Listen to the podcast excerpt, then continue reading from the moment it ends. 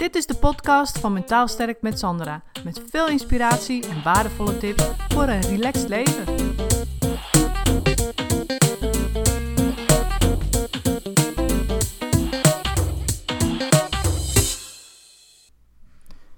In mijn vorige podcast heb ik het gehad over zelfvertrouwen.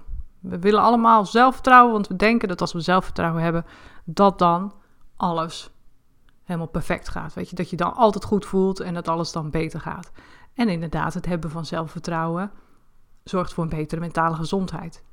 Maar zoals ik in de vorige podcast heb uitgelegd, dus als je die nog niet hebt geluisterd, luister hem dan even, want het is even belangrijk dat je het hele beeld ervan hebt voordat je deze podcast verder luistert.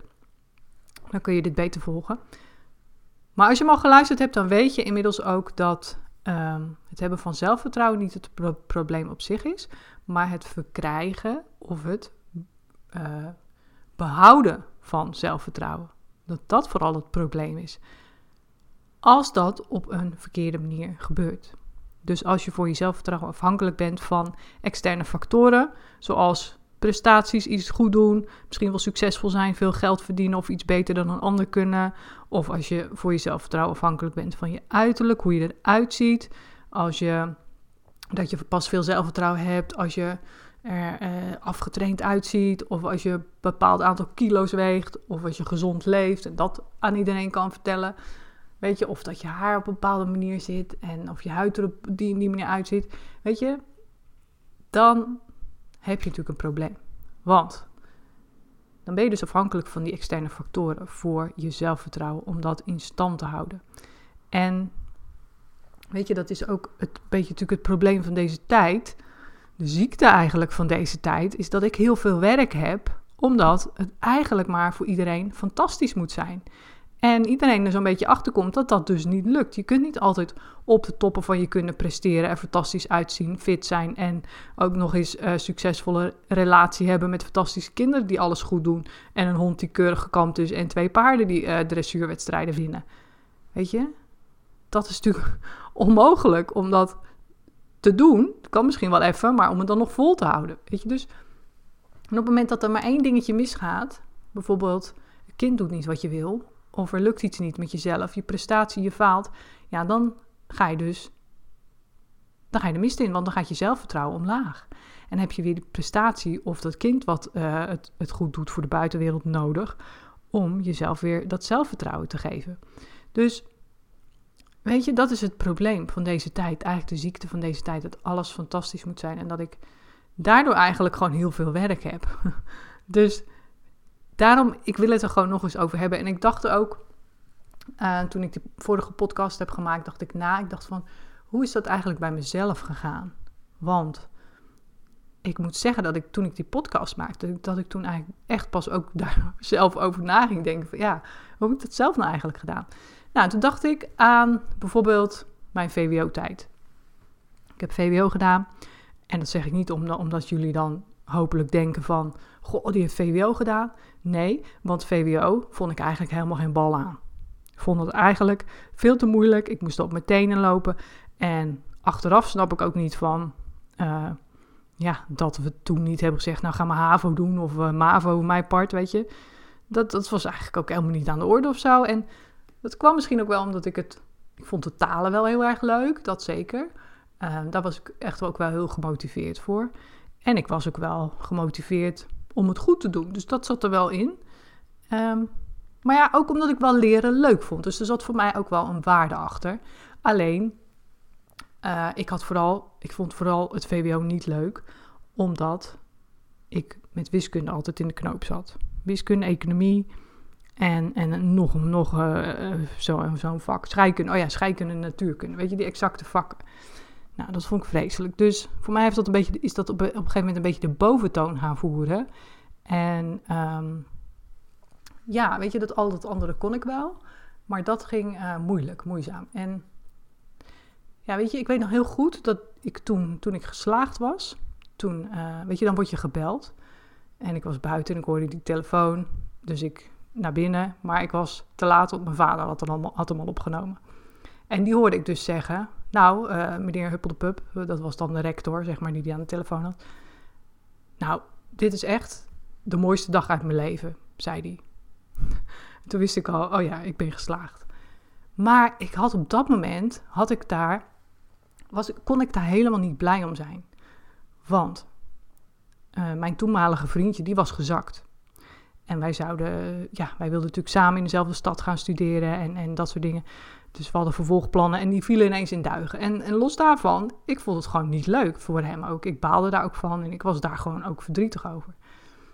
En ja, weet je, dus toen had ik al zoiets van: oké, je kunt dus iets presteren. En tegelijkertijd haalt dat dus het verdriet wat je hebt niet weg. Dus een prestatie, die prestatie van mijn diploma halen, dat hielp mij helemaal niet om ja, dat verdriet weg te krijgen.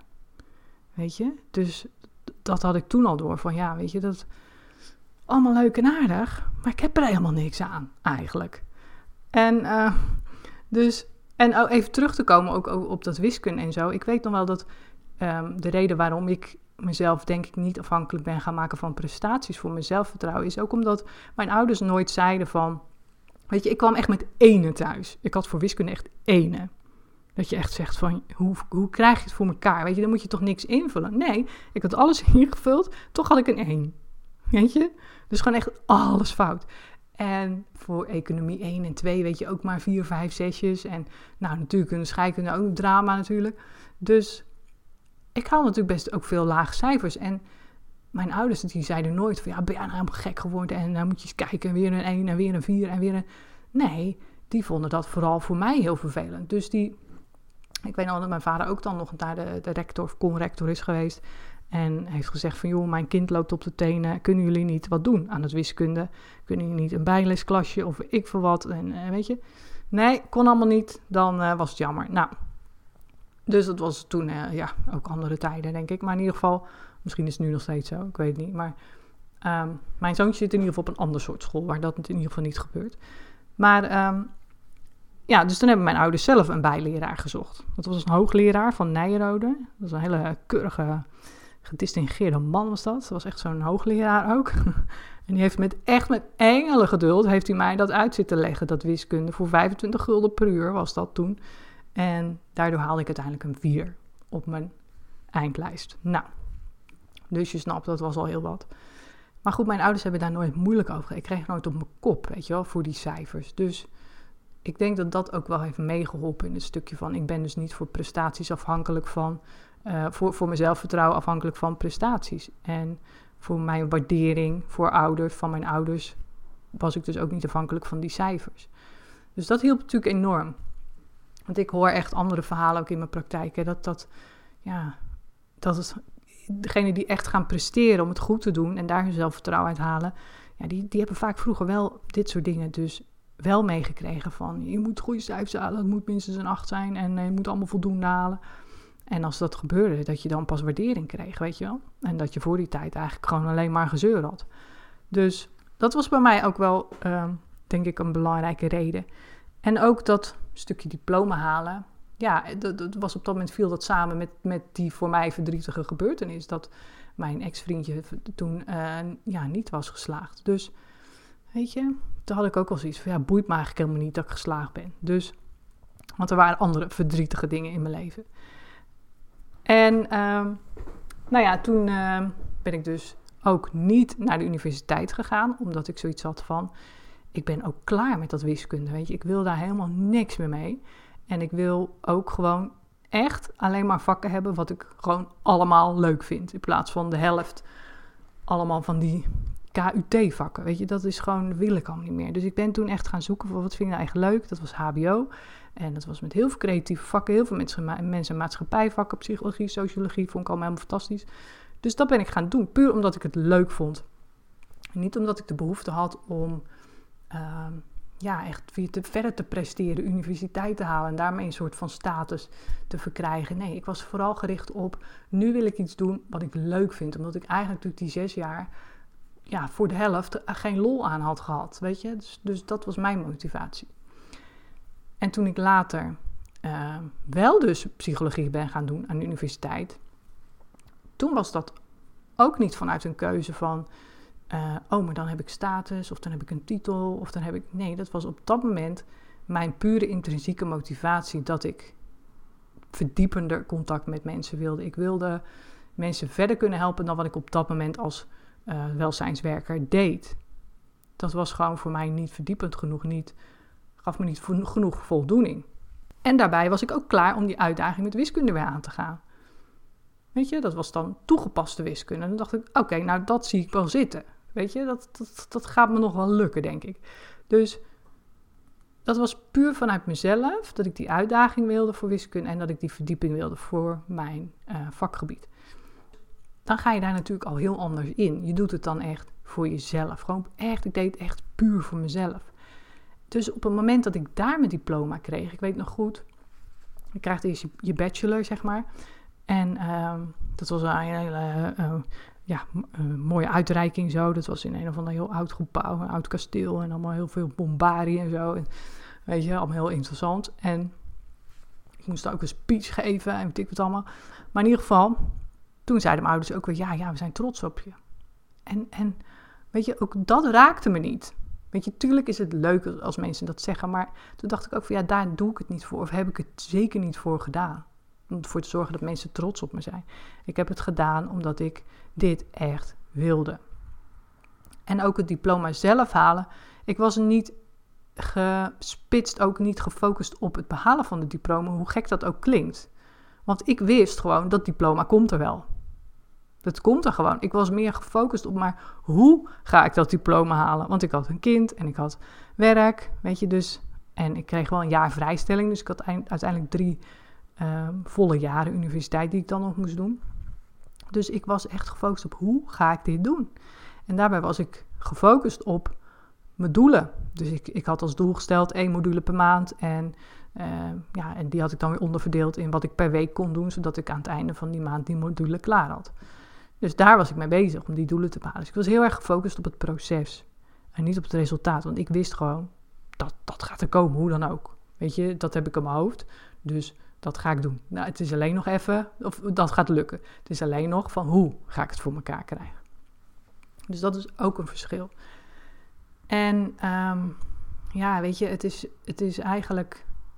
Ik, ik sprak ook, ja, ik spreek ook heel veel jongeren, ja, jongeren moet ik zeggen, in mijn praktijk. En die zijn heel erg bezig met um, zichzelf natuurlijk te vergelijken met anderen. En halen daar hun zelfvertrouwen uit. Of juist niet, hè? want dat is vooral dat laatste. Ze heel erg zijn, bezig zijn met uiterlijk. Hoeveel vrienden heb je en wat voor leuke dingen doe je allemaal. Weet je, en, en, en je daarmee dus vergelijken op Insta en op Facebook. Dat zorgt ervoor dat je het idee hebt dat je zelf helemaal geen leuk leven hebt. Dat denken die jongeren dan. Ik heb helemaal geen leuk leven. Dit is gewoon echt, wat ik doe is gewoon echt waardeloos. En slaat helemaal nergens op, weet je. En um, ze voelen zich zo omdat anderen daarover een masker opzetten.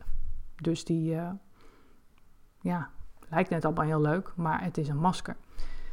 En op het moment dat ik ze dat ook uitleg, weet je wel, zo van een, een, angst, een leven zonder angst of onzekerheid of al die dingen, bestaat gewoon niet. En zij zetten juist een masker op omdat ze zich onzeker voelen, om maar te laten zien, kijk mij eens. Weet je, dus die halen daar weer dat zelfvertrouwen uit.